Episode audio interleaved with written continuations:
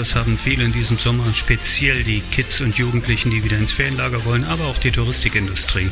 In dieser Episode des Travelholics Podcasts treffe ich Björn Vierguts, Gründer von Uvigo, einem Startup, das trotz Krise expandiert. Genau darüber reden wir und über seine Pläne für die Zukunft, seine Sicht auf die Touristik. Mein Name ist Roman Borch und jetzt geht's los.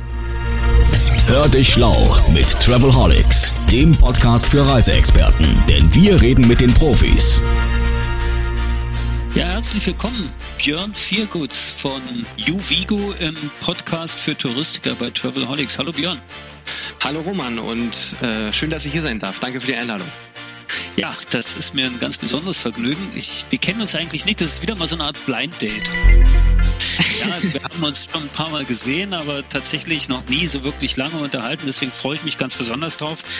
Wir haben eine Premiere diesmal, denn äh, in dieser Episode ist es zum ersten Mal so, dass sich der Gast im Digitalk den Intro-Song aussuchen durfte. Das ist übrigens die einzige Absprache, die wir in diesem ganzen Podcast haben.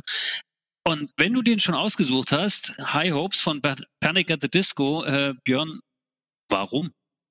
Ähm, ja, also äh, erstmal finde ich das Lied ganz cool. Mir gefällt das wirklich und außerdem spiegelt das so ein bisschen die äh, Stimmungslage ja bei uns hier in der Firma einfach auch gerade wieder. Also man könnte jetzt böse Zungen würden sagen, äh, schlimmer kann es halt nicht werden gerade. Da ist sicherlich was dran. Äh, nach jetzt einem Jahr Corona. Äh, auf der anderen Seite haben wir im letzten Sommer mit äh, den Reisen, die wir, wir vermitteln, sehr gute Erfahrungen gemacht und äh, doch noch ein sehr starkes Sommergeschäft gehabt. Und äh, wir blicken gerade sehr optimistisch auf den Sommer, der kommt. Das ist, was ich so gelesen habe, tatsächlich auch so, dass ihr gar nicht so schlecht abgeschlossen habt im letzten Jahr. Also ihr seid jetzt nicht unbedingt der große Gewinner in einer Krise, aber ihr müsst euch jetzt auch nicht verstecken, was eure Ergebnisse angeht. Ja, wie zufrieden seid ihr denn eigentlich mit dieser, mit der aktuellen Entwicklung eures Unternehmens? Und gleich reden wir auch mal über das Unternehmen an sich. Ne? Wir müssen ja erstmal wissen, was macht Juvigo eigentlich? Ja, genau, das kann ich kurz, kurz noch erklären. Also Juvigo ist äh, eine Online-Buchungsplattform für Kinder- und Jugendreisen, Feriencamps, Sprachreisen. Also im Prinzip äh, Pauschalreisen für Kinder und Jugendliche sozusagen. Und ähm, ja, da sind wir mittlerweile die größte Plattform in Europa, die es dort gibt. Ähm, und ähm, du hast recht, wir sind mit dem letzten Jahr durchaus zufrieden. Hättest du mir im Januar letzten Jahres äh, irgendwie das Ergebnis vorhergesagt, das wir jetzt am Ende erzielt haben für 2020, hätte ich gesagt, hm, nee, eigentlich wollen wir mehr. Ähm, unterm Strich sind wir aber trotzdem im Vergleich zu 2019 gewachsen weil wir wirklich dieses sehr, sehr starke Sommergeschäft hatten. Man muss aber auch sagen, dass wir in den letzten fünf Jahren, also Juvico gibt's jetzt seit fünf Jahren, ich habe es vor 2015 gegründet, ähm, dass wir in äh, diesen letzten fünf Jahren im Schnitt jedes Jahr äh, den Umsatz mehr als verdoppelt haben. So und äh, im Januar und im Februar letzten Jahres sah es alles danach aus, als als würden wir das wieder schaffen. Also wir hatten wirklich traumhafte Zahlen das war ja in der gesamten Reiseindustrie so, also wie man spricht, der Januar und der Februar liefen ja überall bombastisch und dann kam eben der große Einbruch und äh, ja, dann war eine ganze Weile Ruhe und dann ging es im Last-Minute-Geschäft nochmal richtig stark los. Ihr hattet ja dann das Glück, also wenn ich das richtig verstehe, ihr vermittelt, ihr veranstaltet keine Reisen. Das heißt, genau. ihr bringt auf einer, so wie man das ist, ja wieder Startup-Time bei, bei Travelholics, ne? Also ihr seid ein Plattformunternehmen. Ihr habt genau. eine Plattform entwickelt, die Reiseanbietern, die Kinder- und Jugendcamps veranstalten und betreiben, äh, eine Plattform bietet. Genau. Ja. Und es ist eine Art Provisionsgeschäft, so muss ich mir das vielleicht vorstellen. Äh, und ihr wächst dadurch, dass ihr immer mehr Anbieter anschließt oder sind es immer mehr Kunden oder beides? Also hält sich das, hält sich das die Waage oder ist dann Wachstum auf einer Seite? Ähm, das hält sich die Waage, also wir wachsen sowohl anbieterseitig als auch nachfrageseitig äh, stark. Und ja, du hast vollkommen recht, es ist ein reines Provisionsmodell, ein ganz, also ja, die ganz klassische Buchungsplattform. So jetzt mal aus der Plattformökonomie kommt. Ich bin also ja Volkswirtschaft studiert, also äh, gelernter Ökonom sozusagen. Ähm, also aus der Plattformökonomie macht sowas ja immer Sinn, wenn du einen fragmentierten Markt hast. Und das ist halt bei Kinder- und Jugendreisen der Fall. Also du hast halt ähm, neben einem ganz wenigen, also nur eine Handvoll von großen, auch überregional bekannten Anbietern hast du halt vor allem äh, sehr, sehr viele lokale, kleine regionale Anbieter. So, und äh, die bringen wir halt alle auf eine Plattform und machen dieses Angebot halt ähm, online sichtbar und buchbar. Das ist das, was die Kleinen alleine wahrscheinlich gar nicht so gut schaffen könnten, weil ich dann, wenn ich ein kleines äh, Ferienlager an der holländischen Nordseeküste habe, halt nicht die Reichweite generieren kann oder mit sehr viel Mühe. Also es ist so eine Art Win-Win-Geschichte. Aber wenn du jetzt sagst, das finde ich ja spannend. Also schon wieder mal ein Nicht-Touristiker, der sich in die Touristik verirrt hat. Ein äh, ehemaliger Gesprächspartner aus dem Travelholics Podcast hat mir mal gesagt, also als das Mikro schon aus war. Wenn man dann einmal in der Touristik ist, da kommt man da auch nicht mehr weg. Aus zwei Gründen. A, man findet es super gut und woanders wird es dann auch ziemlich schwierig, weil man diesen Stempel Touristik dann irgendwann drauf hat. Wie ver verirrt sich denn so ein Ökonom, ein Volkswirtschaftler in die Touristik? Ähm, ja, also das hat bei mir eigentlich schon im Kindesalter angefangen. Also es hat äh, jetzt mit Touristik gar nichts mehr so viel zu tun, sondern wirklich mit diesem Thema Feriencamps. Ähm, ich bin halt als Kind äh, dort schon immer mitgefahren und war dann relativ früh mit 18 Jahren, habe ich schon mein eigenes Feriencamp geleitet und bin so ein bisschen in diese Branche reingewachsen. Und ja, du hast es eben schon angesprochen. Ähm, jemand, der ein kleines Camp betreibt irgendwo, hat jetzt äh, nicht so die, die, die Zeit und hat vielleicht auch nicht die Lust, sich mit dem, mit dem Thema Online-Marketing auseinanderzusetzen. Aber es ist einfach so, dass man da heute einfach gar nicht mehr drum rumkommt. So. Und für diese Leute bieten wir halt Lösungen an und bieten ihnen vor allem auch eine überregionale Sichtbarkeit. Das ist äh, das, wo wir einfach sehr stark sind. Also der, ähm, nehmen wir jetzt mal, das Camp an der Nordsee hat vielleicht ähm, bis dato Kunden vor allem aus dem unmittelbaren, aus der unmittelbaren Umgebung angeworben, äh, Niedersachsen, Schleswig-Holstein und wir vergrößern einfach diesen, dieses Einzugsgebiet jetzt noch ein bisschen. Und Aber stellt es nicht, Entschuldigung, du musst ja. mal zwischenfragen, stellt es nicht die Anbieter auch vor extrem hohe Herausforderungen? Denn stell dir vor, du bist der Anbieter an der Nordsee, mhm. an der deutschen Nordseeküste, ganz klassisch, und ihr seid international. Und plötzlich wollen die spanischen Kinder äh, alle mal Ebbe und Flut sehen, weil es die äh, am Mittelmeer nicht so gibt. Jetzt wird der Fancamp-Betreiber geflutet, nicht von der Nordsee, sondern von spanischen Kindern und, und Jugendgruppen. Äh, der ist doch darauf gar nicht vorbereitet. Ja, also du hast jetzt natürlich auch ein Extrembeispiel rausgesucht, also dass die spanischen Kinder, also in der Regel ist es ja schon eher umgekehrt, dass die äh, Kinder aus Deutschland äh, an das, an, nach, ans Meer in Spanien wollen, ja. Aber äh, bleiben wir mal bei dem Beispiel ähm, um jetzt wirklich das Camp an der Nordsee in Spanien zu vertreiben. Also du hast jetzt schon so einen Punkt mitgenommen, unsere spanische Plattform. Also wir, wir expandieren ja, da kommen wir vielleicht später nochmal drauf zu sprechen. Wir sind ja in mehreren europäischen Ländern präsent und wir bieten einem deutschen Veranstalter zum Beispiel die Möglichkeit, auch auf äh, internet, unseren internationalen Plattformen zu werben. Sprich, er könnte auf einer spanischen Plattform, auf unserer spanischen Plattform werben und dort spanische äh, Kunden für sein Camp akquirieren. Ähm, das machen die aber in der Regel nur ähm, aus ja, aus drei Gründen vielleicht. Erster Grund ist, äh, der deutsche Veranstalter möchte wirklich, dass sein Camp internationaler wird, möchte ein internationaleres Publikum ähm, ähm, ja anziehen und somit irgendwie sein Camp attraktiver machen. Ähm, der zweite Grund ist, dass äh, vielleicht ist es so, dass in Spanien die Ferien ein bisschen anders liegen und wir darüber noch die Auslastung in dem deutschen Camp ein bisschen äh, besser steuern können. Und äh, der dritte Grund ist, dass ähm, aus irgendeinem Grund äh, der deutsche Veranstalter eine Verbindung nach Spanien hat und äh, ja dort äh, insbesondere irgendwelche spanischen Kunden akquirieren möchte. Also das ist, das sind so die drei Gründe. Und äh, nur dann kommt es eigentlich auch dazu, dass ein deutscher Veranstalter sagt, okay, wir möchten auf internationalen Uvigo-Plattformen vertreten sein. Ah, okay, die können das schon auswählen. Das, Absolut, das, klar. Wir ja, zwingen, okay. wir zwingen da niemanden wär. Ja. Nö, doch, das könnte ja sein. Aber gehen wir nochmal einen Schritt zurück, weil du sagst, äh, das Thema Plattform und Spezialisten und äh, als Ökonom und oder auch als bist jetzt schon eine Weile in der Touristik, äh, wirst du sicher beobachtet haben, immer wieder wird kleineren Veranstaltern geraten oder auch Reisebüros geraten, ihr müsst euch spezialisieren. Ja. Und jetzt hast du das Thema Reichweite angesprochen. Das ist ja durchaus spannend, weil das würde ja auch ein bisschen implizieren, dass du ohne Plattform die Reichweite nicht äh, generieren kannst. Das heißt, sind spezialisierte Veranstalter eigentlich auf Reichweite-Plattformen angewiesen? Das ist eine gute Frage. Also es kommt natürlich irgendwie immer auf den Einzelfall an. Ich gucke jetzt mal so äh, bei uns zum Beispiel. Wir, wir arbeiten ja mit Veranstaltern zusammen und du hast äh, spezialisierte Veranstalter zum Beispiel für, ähm, nehmen wir jetzt mal Reisen nach Schweden. Das ist ein ganz besonderes Produkt für eine ganz besondere Kundengruppe. Und äh, weil da ist es eben so, da geht's viel um Outdoor, da geht's viel um draußen sein, da kann man kann es sein, dass man auch mal nass wird. Äh, so und äh, das mögen, mögen halt nicht alle Kinder. Das heißt, wir sprechen nur eine ganz spezielle Kundengruppe an. So, und für diese Veranstalter ist es aus meiner Sicht dann schon sinnvoll, auf einer Plattform vertreten zu sein, die ja in der, also in Gesamtdeutschland eben eine Sichtbarkeit hat, weil Bleiben wir beim äh, Beispiel Schweden. Wir haben dort wirklich Buchungen aus äh, ganz Deutschland. Also dort haben wir Buchungen aus Norddeutschland, aus Süddeutschland und äh, selbst äh, Kunden aus Bayern und Baden-Württemberg sind bereit, dort eine Anreise von mehr als zehn, zwölf Stunden in Kauf zu nehmen, damit äh, man dann ja dieses Abenteuer in Schweden erleben kann.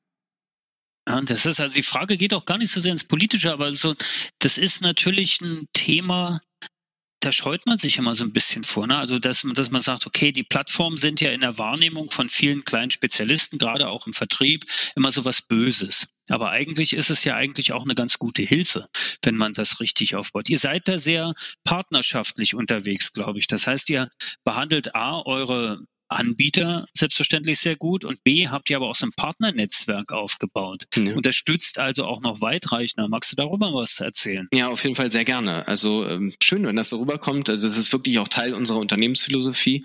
Ähm, ich glaube, wir müssen uns irgendwie immer klar machen, dass wir also ich sage immer, dass die Partner, also die Veranstalterpartner, die, die die Reisen wirklich am Ende organisieren, sind einfach die Basis unseres Geschäftsmodells.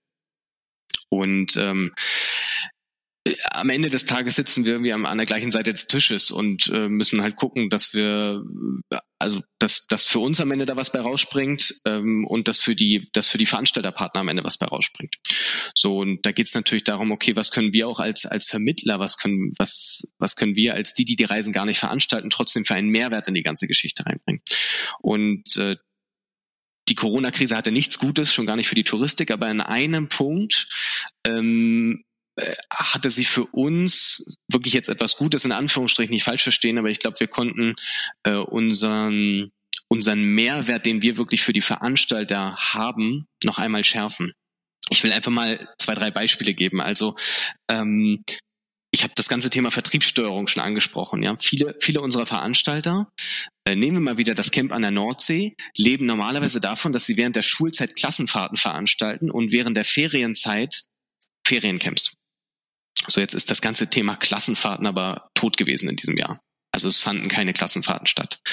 Und äh, deswegen haben äh, mehrere Veranstalter eben auf Feriencamps gesetzt und haben dann gesagt, okay, ich bin jetzt an der Nordsee, bisher habe ich nur Feriencamps veranstaltet in den Ferien von Niedersachsen. Mit Hilfe von Juvigo bekomme ich jetzt vielleicht auch Kunden aus Hamburg, aus Mecklenburg-Vorpommern, aus äh, Sachsen-Anhalt, aus Berlin-Brandenburg und äh, konnten dementsprechend, sage ich mal, die, die Ferienzeiträume verlängern. Sie haben also mehr Feriencamps angeboten, mehr Kunden bekommen, mehr Umsatz generiert.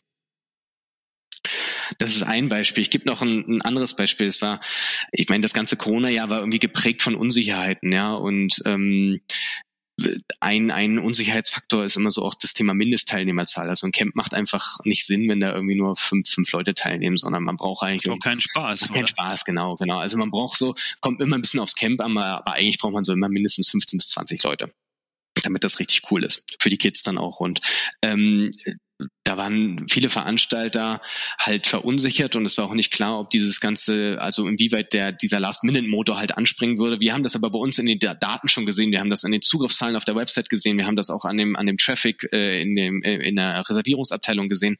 Wir haben gewusst, dass diese Last-Minute-Welle kommt und haben dann, um den Veranstaltern die Unsicherheit zu nehmen, auch auf großes persönliches eigentlich eigenes Risiko, haben wir Kontingente eingekauft und haben gesagt, okay, wir kaufen diese Kontingente, wir garantieren dir das und wir füllen diese Plätze.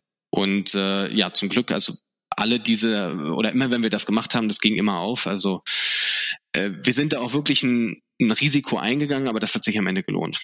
Aber das ist ja auch, was das Thema Unternehmersein ausmacht. Also es ist, man spricht immer von dem unternehmerischen Risiko und äh, das ist mal ein schönes Beispiel dafür. Das ist eine Sache, die ist mir, äh, als ich heute früh zur Arbeit gegangen bin, äh, fiel mir ein, Mensch, heute ist wieder ein Talk mit einem Startup. Ihr würdet euch ja selbst als Startup bezeichnen, ne? Oder nicht mehr? Ja, also. Das ist, nee, das ist, echt, mal, ja, das ist echt also, ein spannendes Ding, was, ja, mich, was mich auch wirklich interessiert. Wie lange ist man eigentlich Startup? Ähm, das ist also das ist wirklich ein Thema, mit dem ich mich auch beschäftige und äh, ich glaube, wenn man sich so ein bisschen einfach die Werte anguckt, ähm, mit, mit denen wir versuchen zu arbeiten, auch jetzt unseren Partnern gegenüber. Also ich habe es eben schon gesagt, wir, wir versuchen halt äh, einfach sehr verlässlich zu sein, auch für, sowohl für unsere Partner als auch für unsere Kunden. Ja. Stichwort Erreichbarkeit in der Krise, da waren wir zum Beispiel auch, Reservierungsabteilung war zu jedem Zeitpunkt besetzt, man konnte uns immer anrufen. Verlässlichkeit, langfristige Denkweise, das sind so zwei Punkte, die man jetzt, glaube ich, im Allgemeinen eher nicht so mit Startups assoziiert. Deswegen ja, bin ich immer so inzwischen jemand, der sagt, okay, vielleicht passt das Label Startup nicht mehr unbedingt zu uns.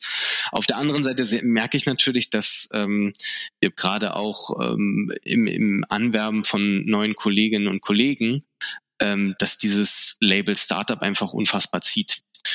Und ja, das ist komisch, ne? Ja. Das, das unterstützt ja eigentlich mehr als, ne? Also wenn du sagst, etabliertes Unternehmen, okay, wenn du jetzt ein richtig großes Corporate bist, dann ist es schon so, aber ansonsten hat Startup natürlich auch eine gewisse Sogwirkung, weil es einen anderen Coolness-Faktor hat, als ja, da gibt's eben so, ein, so eine Firma.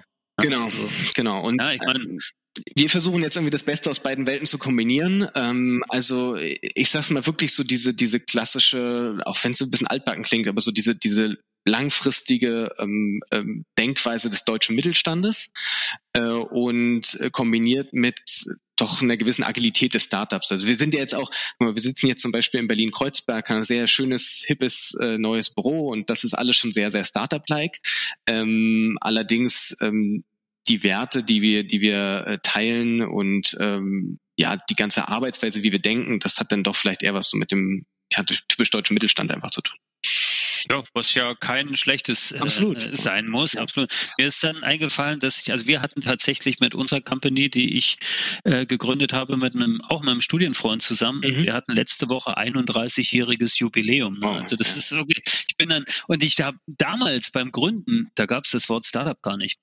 Ne? Das ist auch ganz komisch. Ne? Da hast du dich halt einfach selbstständig gemacht, weil du dachtest, ja, du willst ja mal dein eigenes Ding machen oder sowas. Aber Startup, also die Tür hätte, also die gab es gar nicht, durch die man gehen konnte. Man war halt einfach, ja, man war dann selbstständig. Man war nicht mal Gründer. Das sind alles so, ja, viel coolere Worte dafür. Aber alles hat seine Zeit. Das ist halt so. Alles hat seine Zeit und alles hat auch ein bisschen seinen Markt. Wenn du jetzt als äh, VWLer unterwegs bist und hast vielleicht auch dieses äh, berühmte und sehr oft zitierte Buch äh, Disrupt Yourself von Gustav Käse gelesen.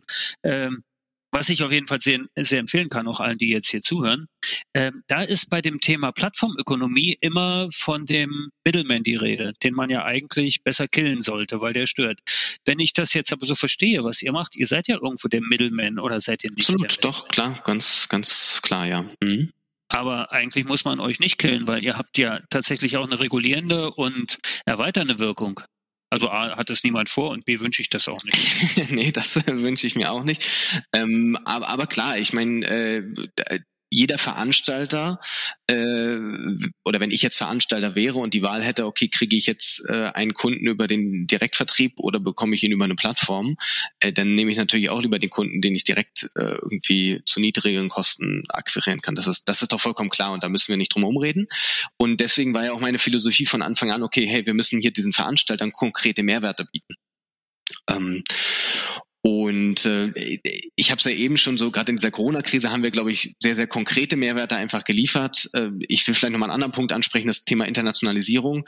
Du hast vorhin schon das Beispiel gebracht, so von diesem äh, Nordsee-Veranstalter, der jetzt äh, spanische Kunden akquirieren will. Das ist also ja, ist jetzt nicht ein Beispiel, mit dem ich jetzt irgendwie tagtäglich zu tun habe, weil also das gibt's quasi gar nicht. Aber aber was zum Beispiel, also was was wirklich oft vorkommt, wir haben ja, ähm, sind ja nach Holland expandiert, das heißt, wir haben auch eine holländische Plattform, juvigo.nl. Das ist im Prinzip vor allem für holländische Kunden, also holländische Eltern und Kinder können dort äh, ein Feriencamp suchen und buchen. Ähm, und wir haben auf dieser Plattform eben auch holländische Veranstalter. Und gerade die äh, nutzen diese Möglichkeit auch des deutschen Marktes. Das heißt, der holländische Veranstalter, es waren eigentlich so die Vorreiter bei uns, so in unserem, also auf allen Plattformen, die wir haben, das waren die Holländer, die das wirklich nach vorne geschoben haben. Die haben gesagt, okay, für uns ist halt auch der französische Markt interessant, der deutsche Markt interessant. Und die haben ganz, ganz gezielt um internationale Kunden geworben. So, und das ist halt noch ein weiteres Beispiel von einem Mehrwert, den wir einfach auch mit, mit unseren europaweit vertretenen Plattformen versuchen zu generieren Klar, und ich meine, na gut, die Holländer haben natürlich äh, das Meer haben sie, die Berge haben sie nicht. Das sieht man im Winter auf den Autobahnen, dass die natürlich immer noch weitere Märkte erobern müssen. Das, aber natürlich äh, ist das hilft das natürlich sehr. Und ich finde das Spannende, diesen diesen diesen internationalen Gedanken sehr sehr cool. Und äh, in einem meiner Lieblingspodcasts, da hat äh, äh, wurde Peter Thiel, der unter anderem ja, ja PayPal mit äh, gegründet hat und ja. erster Finanzier von Facebook war, also erster privater Finanzier von Facebook übrigens war, äh, äh, zu einem Thema Competition gefragt und der sagte dann, ja, na, Competition ist for Losers, ist so eine seiner Sachen. Das heißt, ich verstehe das jetzt richtig, ihr habt eigentlich gar keine richtige Competition als Marktführer. Habt ihr es eigentlich erfunden? Wie seid ihr da unterwegs? Ähm, ja, wer hat's erfunden? Das äh, gab's da nicht die mal so die Schweizer, genau, Ricola. Ja. Äh, ja. Danke, danke. Genau. Ja, also es gibt ähm, auch andere Bonbons. genau, es gibt noch andere. Ja, müssen wir jetzt sagen, der Vollständigkeit halber. Ja. Ähm, wir haben also als ich es gegründet habe, war mir nicht klar, dass es äh, andere Plattformen gegeben hat. Das habe ich dann erfahren, als ich äh, mich dann mit Veranstaltern unterhalten habe. Und die haben gesagt, ach Mensch, ganz ehrlich, das, was du hast, ähm, das, das gab's alles schon mal und das hat alles nicht funktioniert. Und das war übrigens auch ein Thema, wo ich lange dran zu knabbern hatte.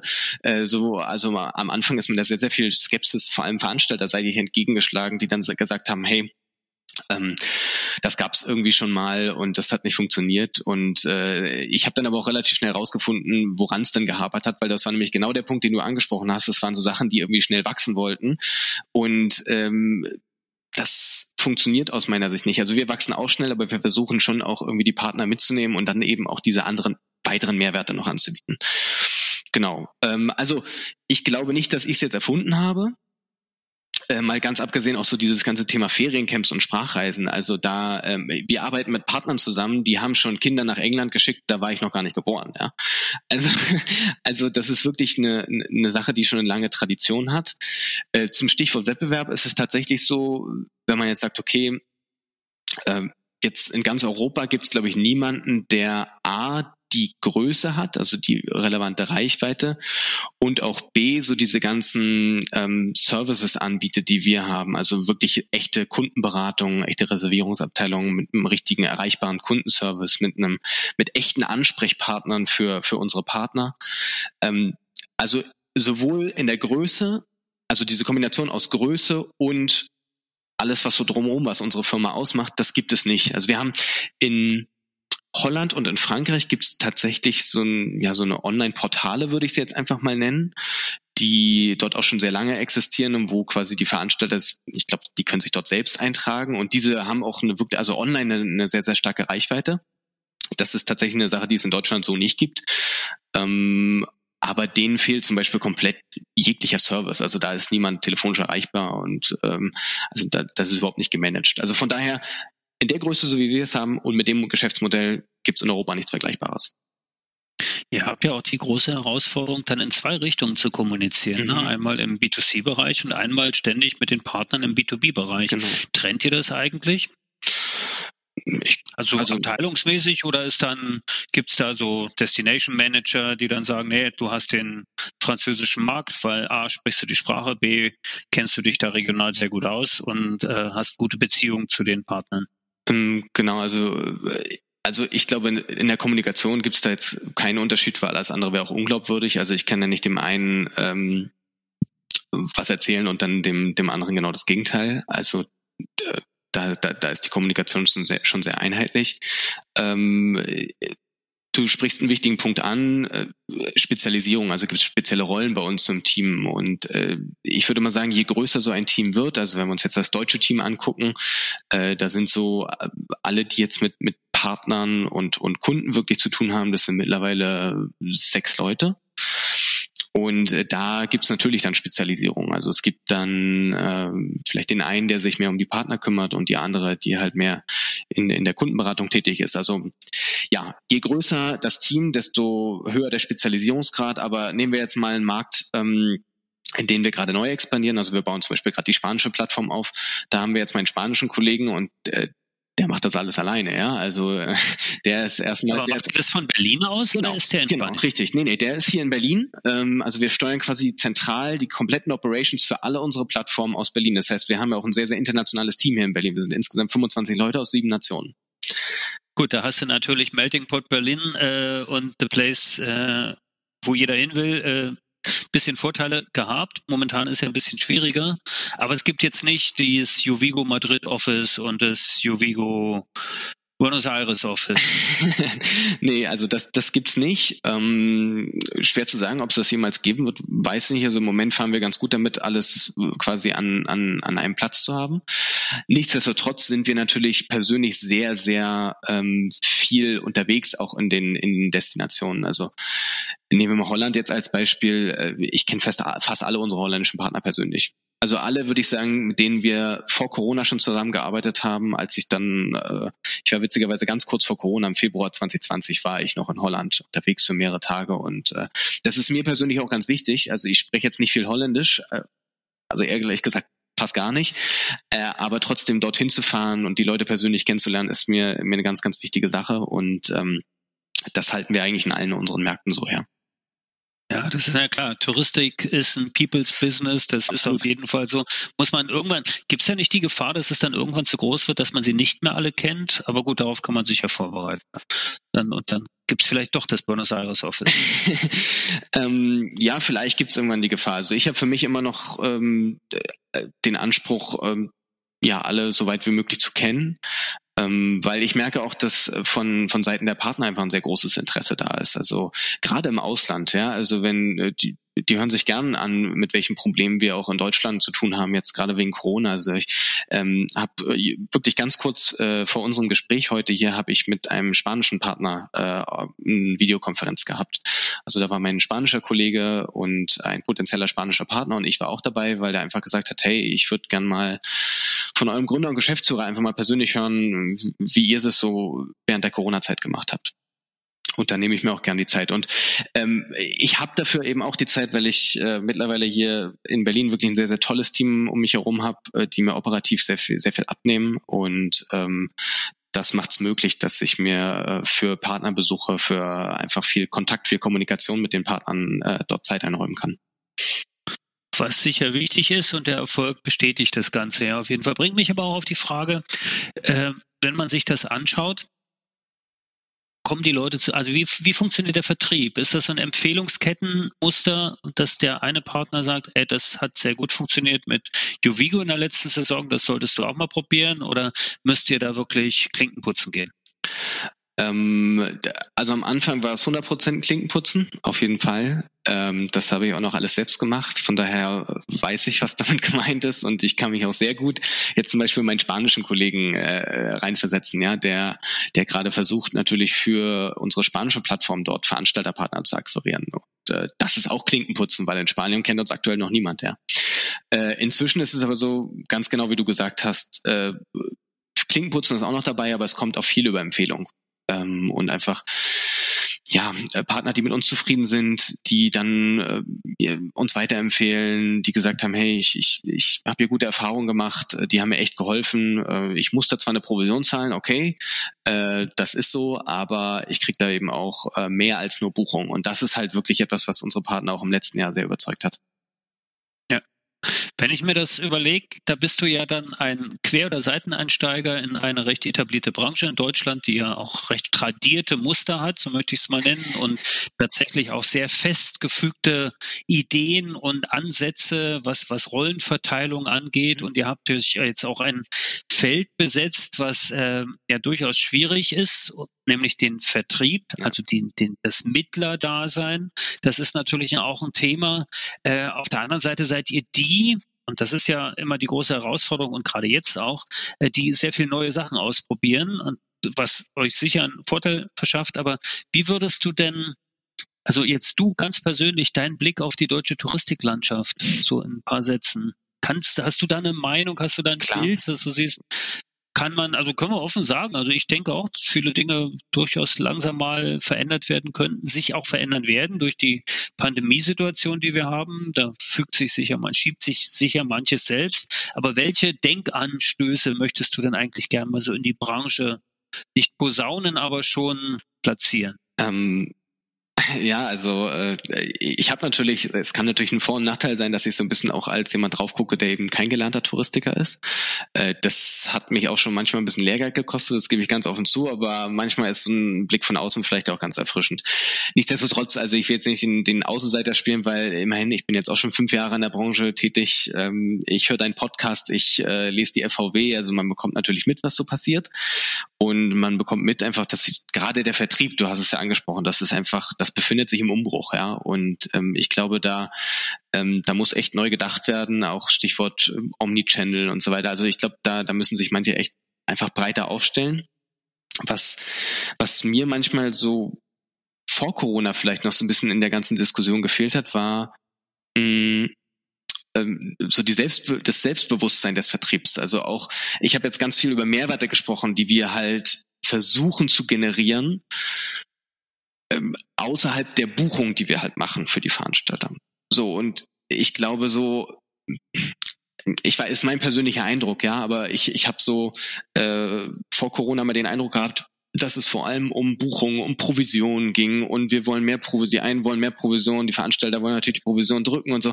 Und es ist weniger so darum, darüber diskutiert worden, okay, was, was kann so ein Vertrieb eigentlich noch leisten? Also ich glaube, wir haben natürlich mit dem ganzen Thema Feriencamps jetzt ein sehr, sehr spezielles Produkt und wir sind sehr an die Ferien gebunden. Ich habe darum, darüber gesprochen, dass wir halt diese Vertriebssteuerung machen, ähm, dass wir helfen, äh, auch mit Veranstaltern neue Produkte zu entwickeln und so. Also ich glaube, es gibt einfach sehr, sehr viele Punkte, wo der Vertrieb sich noch aktiver einbringen kann was dann wiederum auch höhere Provisionen rechtfertigt. Weil meine Erfahrung ist ganz klar, wenn man wirklich eine gute Leistung bringt und, und auch ein bisschen über den Tellerrand hinaus guckt, ein bisschen mehr macht, dann ist, äh, sind die Veranstalter auch durchaus bereit, das mit einer höheren Provision zu honorieren. Ihr arbeitet auch mit Reisebüros, oder? Wir arbeiten auch mit Reisebüros, ja. Ähm, und ich bin wirklich auch froh über jedes Reisebüro, was uns kontaktiert und was, was unsere Plattform nutzen will, weil für die Reisebüros sind einfach die, die Vorteile auch offensichtlich. Also erstmal kriegen sie ähm, eine zuverlässige Provision. Also wir haben dort äh, acht Prozent ab der ersten Buchung. Und zweitens ist es halt einfach eine enorme Zeitersparnis, weil sie müssen sich nicht durch diesen ähm, sehr, sehr fragmentierten Markt von Kinder- und Jugendreisen wählen, sondern äh, einfach auf unserer Plattform äh, die passende Reise für den Kunden, den Sie dort am Counter haben, raussuchen und dann können Sie das im Prinzip direkt buchen. Also kriegen dann eine Agenturnummer bei uns und äh, das ist gar kein Problem ist jetzt, jetzt schreit sich ja einer oder andere im Vertrieb ein bisschen auf, also im klassischen Reisebürovertrieb sagt, aber 8 Prozent, zu wenig, unter 10, 11 stehe ich gar nicht auf und so. Da muss man A sehen, ihr seid Mittler, das heißt, ihr splittet ja tatsächlich was ab von eurer Provision, die ihr bekommt, auf der einen Seite. Und auf der anderen Seite, und das finde ich so spannend, das finde ich auch interessant an dem Produkt, was ihr habt, ihr seid eben nicht der Veranstalter, der, so wie wir es sehr oft haben im ganz klassischen Pauschalreisevertrieb, dem Vermittler Produkt vor die Füße kippt, auf den Hof stellt und sagt, verkauf mal, dafür kriegst du Geld und wenn du irgendwas ganz Unverkäufliches findest, dann kriegst du dafür mal noch ein Prozent mehr, wenn ja. du das dann trotzdem verkaufst. Und das, das ist ja, das ist ja das Bild, was man doch immer wieder mal hat. Das ist ja ein bisschen anders. Ihr könntet ja rein theoretisch bei diesem partnerschaftlichen Ansatz, den ihr fahrt, durchaus sagen, dass ja alle irgendwie das Produkt auch ein bisschen mitgestalten können. Absolut. Also wir sind da immer äh, für Feedback offen. Ich erlebe das ja auch bei unseren Veranstaltern. Also die sind, wenn wenn es gutes Feedback und konstruktives Feedback gibt, dann äh, sind dort, glaube ich, alle für Veränderungen offen. Und ich habe es gerade gesagt, wir konzipieren, helfen auch mit neue Camps zu konzipieren. Also äh, vielleicht um jetzt mal ein, also nischiges Produkt zu nennen. Äh, ich bin selbst Angler, von daher kann ich sagen, also Angelcamps ist bei uns ein totaler Renner. Äh, es wirklich läuft richtig gut und wir haben äh, jetzt zusammen mit einem Partner auch ein Angelcamp konzipiert, was jetzt diesen, in diesem Jahr zum ersten Mal so stattfinden wird, weil es dafür einfach auf unserer Plattform eine enorme Nachfrage gibt. Echt? Ja, ja, ja. Also äh, das ist dann, das ist dann auch für Kids oder dann ja, ja, für, für, nee, nee, für Senior Kids? Nee, nee, nee, das geht los ab äh, ab sieben oder acht Jahren. Also kann man dort äh, in ein Angelcamp fahren. Genau, und da haben wir halt äh, Produktmanager, die das dann zusammen mit den mit den Veranstaltern konzipieren. So und äh, ja, vielleicht nochmal ganz kurz zu den acht Prozent. Ähm, äh, mir ist schon bewusst, dass da jetzt keiner äh, dann Freudensprünge machen wird, aber ich sage auch immer, lass also lass damit erstmal anfangen. So haben wir auch angefangen. Ja, wir haben am Anfang sogar noch noch niedriger angefangen. Und wenn wir wirklich Reisebüros haben, die die Bock darauf haben, die ähm, einfach eine gute Kommunikation mit uns suchen, von denen wir vielleicht auch noch was lernen können, ähm, ja, da sind wir immer bereit, dann auch auch da wieder, ja, persönlich langfristig ähm, orientiert äh, zu denken und das schlägt sich dann auch in höheren Provisionen nieder. Ja, da muss man jetzt sehen, und da kommt jetzt der, der Alttouristiker in mir durch, weil vor 31 Jahren habe ich ja auch ein Reisebüro gegründet, vielleicht eine Softwarefirma oder ein Podcaststudio oder sowas. Und äh, da ist bei mir jetzt auch der Gedanke, ja, also das, was ihr da anbietet, ist ja eigentlich auch ein sehr schönes Cross-Selling-Produkt. Absolut. Na, weil ich kann ja den Eltern eine Reise verkaufen und wenn die noch zögern, kann ich sagen, und übrigens habe ich für die Kids ja auch noch was, äh, weil du kannst ja jetzt nämlich tatsächlich das Seychellen-Ressort einfach mal leisten zu zweit und dir eine schöne Zeit tun äh, nach 15 Jahren äh, Kindererziehung einfach mal und oder, das nach, oder, oder, nach fünf Monaten Homeschooling. Ja, oder sowas, genau, genau. Ich glaube, da schicken die Kinder die Eltern lieber weg. Ja, genau. das, genau. weiß gar nicht, wer da den höheren Druck ausübt. Das ist schon durchaus spannend, ja klar. Ähm, wie siehst du denn generell die, die, das, äh, sagen wir mal, die Präsenz von jungen Jetzt benutze ich das Etikett nochmal touristischen Startups äh, in der deutschen Touristiklandschaft. Ähm, also ich kenne äh, wirklich tolle, tolle junge Unternehmen, ähm, auch welche, die hier in Berlin sitzen. Ähm, mir für, also, aber ich bin mir auch zum Beispiel nicht sicher, ob die sich jetzt noch als Startup bezeichnen würden. Also äh, mir fällt jetzt so spontan zum Beispiel Booking Kit ein, die hier in Berlin sitzen, die wirklich ein tolles Produkt haben. Ähm, und äh, ich glaube auch, äh, ein anderes Produkt, was ich nutze, ist Komoot. Die haben ja, wir haben 2018 diesen Sprungbrettwettbewerb vom VER gewonnen und Komoot hatte das, glaube ich, ein oder zwei Jahre vor uns gewonnen. Äh, und äh, es gibt schon super, super viele tolle Produkte auf dem Markt.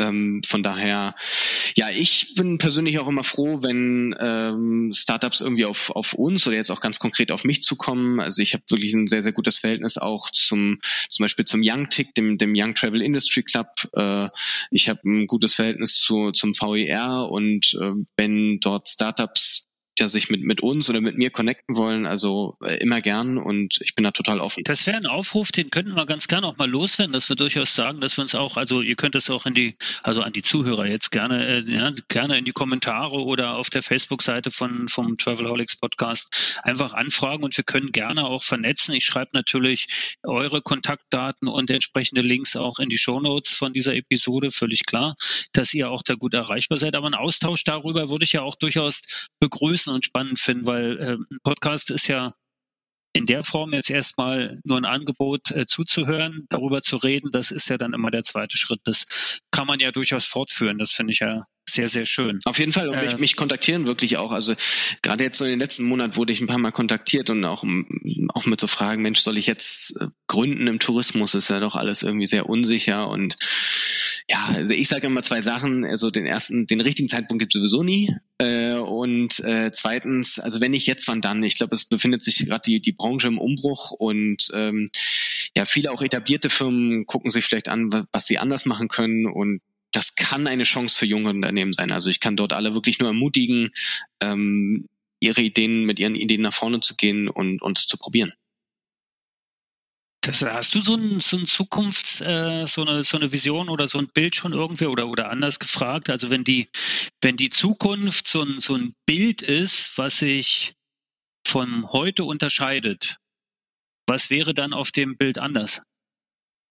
Das ist ja schon eine sehr große Frage. Da muss ich vielleicht mal einen Moment nachdenken. Also ähm, ich meine, was halt immer wieder, das ist jetzt fast schon ein bisschen abgedroschen, also das ganze Thema Nachhaltigkeit, das ist natürlich, kommt natürlich immer wieder und ich glaube einfach, dass das auch in der jüngeren Generation äh, eine, eine riesengroße Rolle spielen wird. Also dass man, ähm, dass man dort einfach viel, viel bewusster reist. Das ist schon eine Sache, wo ich wirklich glaube, dass, äh, dass sich das ändern wird, auch wenn, ich sag mal so, das ganze Thema äh, Fun and Beach oder Beach and Relax, das wird nach wie vor einfach der Großteil des Urlaubs wird so sein. Ähm, aber ähm, ja sich mit den Gegebenheiten vor Ort auseinandersetzen, ähm, Nachhaltigkeit, äh, sich auch mit anderen Kulturen zu beschäftigen. Ich glaube, dass das das wird zunehmen und es wird auch aus meiner Sicht immer wichtiger. Also ich meine, wir haben ja jetzt äh, so ein bisschen auch in den letzten Jahren so gesehen, wozu das führt, so eine so eine My Country First Denke. Ja, also ich will jetzt nicht zu so politisch werden, aber ich glaube, so äh, Aufgabe, Aufgabe des Tourismus ist es auch irgendwo ja, Leute zusammenzubringen, unterschiedliche Kulturen zusammenzubringen. Und äh, jetzt nochmal auf Uvigo gemünzt, deswegen ist auch das ganze Thema Internationalisierung einfach ein Herzensanliegen von mir, weil das natürlich schon dazu führt, dass äh, wir dort äh, unterm Strich äh, mehr Kinder aus mehr Ländern auch irgendwie zusammenbringen. Und das könnte eigentlich ein wunderbares Schlusswort gewesen sein, Björn. Wir hatten ja so eine halbe Stunde verabredet, sind ein bisschen drüber, aber es ist so spannend und so viel zu erzählen. Vielleicht machen wir dann äh, tatsächlich auch noch mal eine zweite Folge, wenn wir nicht immer diese Pandemie im Rücken haben, weil die diktiert ja in fast allen Gesprächen das Thema. Ich weiß nicht, wie das, also privat erlebe ich es, aber tatsächlich auch im geschäftlichen Bereich ist es immer wieder. Aber ich finde, wir haben echt einen guten Einblick bekommen in das, was ihr macht, wie ihr tickt, wie ihr denkt. Und ich finde, was du sagst zum Thema Internationalisierung, Nachhaltigkeit überhaupt nicht abgedroschen, weil das sind genau die Werte, die jetzt wichtig sind. Die sind uns jetzt auch nochmal anders bewusst geworden. Das ist auch so. Auf jeden Fall, ja. ja. Was, was habt ihr, vielleicht letzte, letzte Geschichte, was habt ihr als nächstes vor? Ja, man, man, fragt der Künstler immer nach der nächsten Platte. Wir haben mit The Disco angefangen. Was ist eure nächste Platte? Äh, unsere nächste Platte, also wir wollen ähm, jetzt wirklich erstmal diese, diese Internationalisierung zum Erfolg führen. Also wir haben in diesem Jahr uns wirklich zu einem, zu einem außergewöhnlichen Schritt entschlossen. Wir haben gesagt, okay, nee, wir lassen jetzt nicht irgendwie den, den Stift fallen äh, oder in unserem Fall eher, wir klappen jetzt nicht den Laptop zu äh, und äh, warten, bis die Pandemie vorbei ist, sondern wir nutzen diese Zeit jetzt aktiv, um, um unser Geschäft auszuweiten. Und wir haben etwas gemacht, was wir so noch nie, vorher noch nie gemacht haben, nämlich wir sind in vier neue Märkte gleichzeitig expandiert. Also wir bauen gerade die österreichische äh, Plattform auf, zusätzlich die Plattform in der Schweiz und eben Spanien und Portugal. In diesem Sinne, High Hopes und alles, alles richtig. Björn, herzlichen Dank, ganz viel Glück für alles äh, und auf ein baldiges Wiedersehen. Danke fürs Zuhören an alle Zuhörer. Äh, das ist der Digitalk vom Travelholics Podcast für Touristiker. Mein Name ist Roman Borch, das war Björn. Danke und ciao. Dankeschön, ciao, ciao. Bis zum Schluss gehört? Großartig. Danke und bis zur nächsten Episode von Travelholics, dem Podcast für Touristiker.